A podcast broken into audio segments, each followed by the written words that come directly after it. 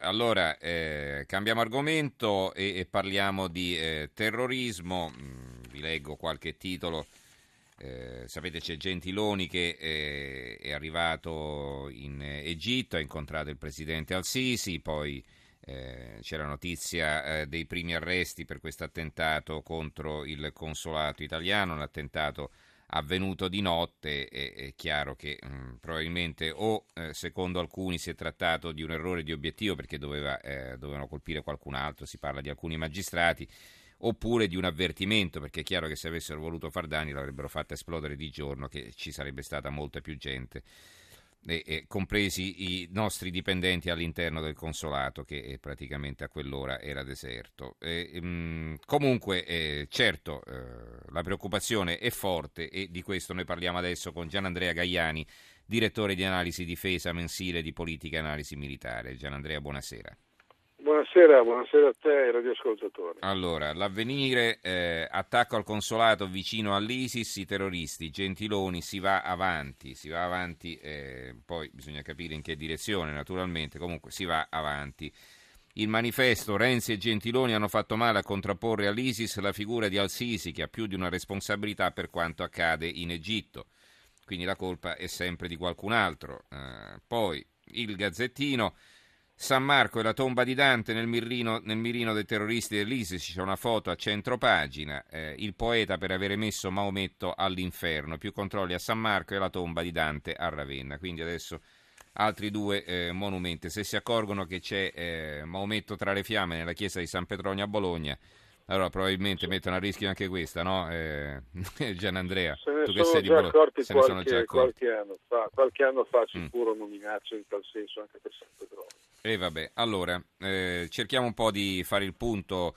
Eh, che cosa è successo? Quanto è anomalo questo attentato, insomma? Ma, un po' anomalo, però è vero quello che dicevi tu, se volevano far danni avrebbero attaccato di giorno, ma è anche vero che colpire di notte sicuramente è più facile, ci sono meno poliziotti in giro, ci sono minori controlli il Cairo è una città blindata dopo gli ultimi, soprattutto dopo la battaglia del Sinai del primo luglio, insomma la città è in allarme, l'intero Egitto è in allarme, una, un'azione del genere di notte comunque ha il suo effetto simbolico, è un'azione contro l'Italia, dichiaratamente, del resto l'Italia proprio in questi giorni ci sono delle novità di cui in Italia parliamo pochissimo e forse se ne accorgono più i nostri nemici, i terroristi, di quanto se ne accorga la nostra opinione pubblica. La prima novità, se così vogliamo chiamarla, ha preso il via, anche se in sordine non se ne parla, questa missione navale che dovrebbe forse in teoria un giorno contrastare i trafficanti di esseri umani che dalla Libia fanno arrivare i migranti, appunto eh, immigrati clandestini in Italia, ha preso il via e a comando completamente italiano, anche se è una missione europea,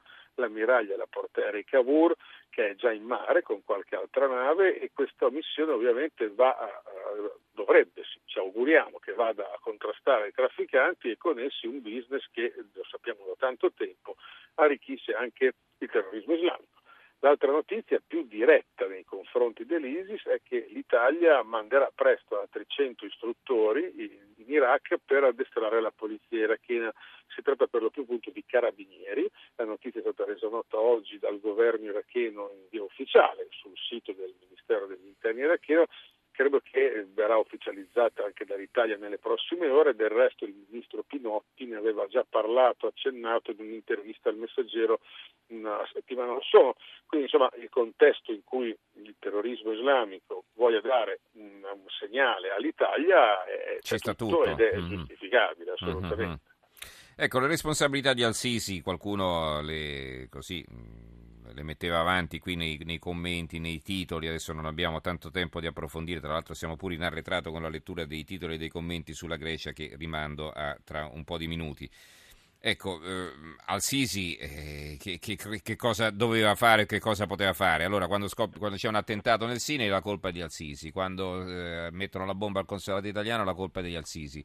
Perché non pensare no, mai che la colpa è di chi mette la bomba o di chi fa l'attentato? Non lo so. Questo l'approccio in base al quale finiremo tutti per dover sopportare la presenza del terrorismo islamico è l'approccio in base al quale abbiamo tutti festeggiato la caduta di Mubarak in Egitto senza renderci conto che non apriva le porte alla democrazia ma alla dittatura islamica dei fratelli musulmani odiata dalla stessa popolazione egiziana. Il golpe militare egiziano, quello che porta il generale Al-Sisi per diventare presidente, è un golpe che nasce da una manifestazione di massa dell'opinione pubblica, della popolazione egiziana che certo non voleva finire in mano agli islamisti dei fratelli musulmani quando a Piazza Tahrir ha iniziato a contestare il regime che c'era. Insomma è un tipo di approccio che personalmente considero disfattista, anche se questo termine è assolutamente eh, fuori moda in Italia, ma disfattista perché? Perché giustificando il nemico ne facilita l'affermazione. Al-Sisi è un nostro alleato, il nostro governo è strettamente legato all'Egitto anche per la questione della Libia ehm, e, e, e, quindi insomma non è che possiamo pensare che in una guerra contro dei farabutti tutti gli alleati che abbiamo e noi stessi si debba essere dei santi. E, insomma, o per forza che oggi chi combatte il terrorismo in Egitto deve usare il pugno di ferro. Al-Sisi ha appena approvato una legge che consentirà anche in Egitto di costituire compagnie di sicurezza private per poter affiancare la polizia, l'esercito e rimpiazzarla magari nella protezione dei siti sensibili di edifici come il consolato italiano e liberare così forze per il contrasto diretto alla, alla, al terrorismo islamico. L'Egitto è un paese in guerra, Al-Sisi guida un paese in guerra e la guerra la combatte con gli strumenti della guerra. Sì, certo. Non dovremmo non esitare, certo... secondo me, a stare dalla sua parte, come fa del resto no, il governo italiano, e comunque va bene, eh, poi alla fine... Almeno, almeno devono accettare il fatto che loro la guerra la fanno e lo, lo, ammettono, noi facciamo finta di farla e più che qualche istruttore e qualche aereo disarmato. Anzi, diciamo la verità, noi speriamo, speriamo eh, ardentemente che i problemi liberi risolvano loro, così appunto ci eh, esimono dall'intervenire. Allora, Rossella Davarese ci scrive: l'Italia può essere considerata un obiettivo per la collaborazione con il Cairo nella lotta al terrorismo? Sì, eh, ma non solo per la collaborazione con il Cairo, per la collaborazione con questa coalizione che insomma, più o meno finge di combattere lo Stato islamico, per il fatto che comunque eh, siamo un paese che è schierato, almeno ufficialmente, contro il terrorismo, anche se non lo combattiamo con le armi che invece altri paesi, Egitto incluso, utilizzano. Eh, noi siamo, oh, viva Dio, schierati contro il terrorismo islamico. Questo ci rende una minaccia, eh, ci rende un bersaglio una volta per Al-Qaeda, oggi per lo Stato islamico, per la sua filiale che opera in Sinai e in Egitto e, e, e, questo però non è una novità, noi siamo un bersaglio fin da, quando, da dopo l'11 settembre insomma, del 2001 quando comunque anche noi partecipammo alle operazioni in Afghanistan e in Iraq, il contesto non mi pare sia cambiato molto, almeno sotto il profilo minaccia. Allora, eh, invece che cosa possiamo dire del fronte libico? Eh, sappiamo che c'è stato un accordo tra il governo di Tobruk, che è quello riconosciuto dalla comunità internazionale, quello diciamo che è più vicino al confine, geograficamente parlando, più vicino al confine con la Libia, e dall'altra parte invece c'è il governo di Tripoli che, eh, che cerca in tutti i modi di eh, accreditarsi, ma che appunto per il momento non trova fortunatamente sponda.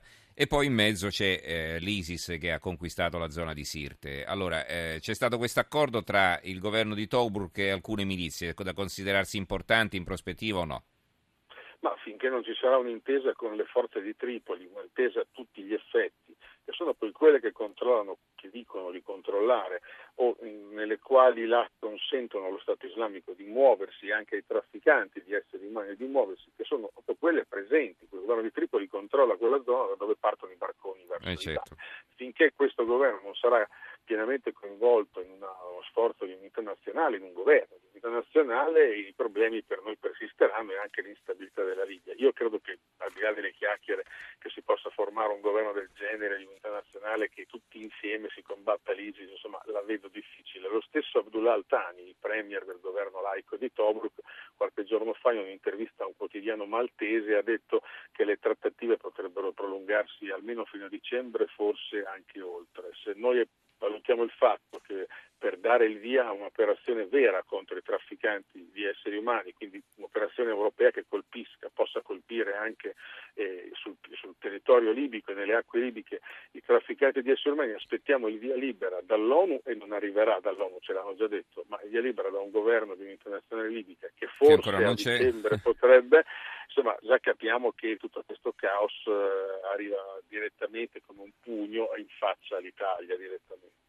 Oh, c'è un'altra notizia che è riportata da qualche giornale, adesso però non, non riesco a ricordarmi dove l'ho letta eh, che eh, gli Stati Uniti intendono eh, por, mh, controllare dall'alto con i droni alcune zone della, della Libia, appunto, per, per, vedere un po', per studiare un po' gli spostamenti dell'ISIS.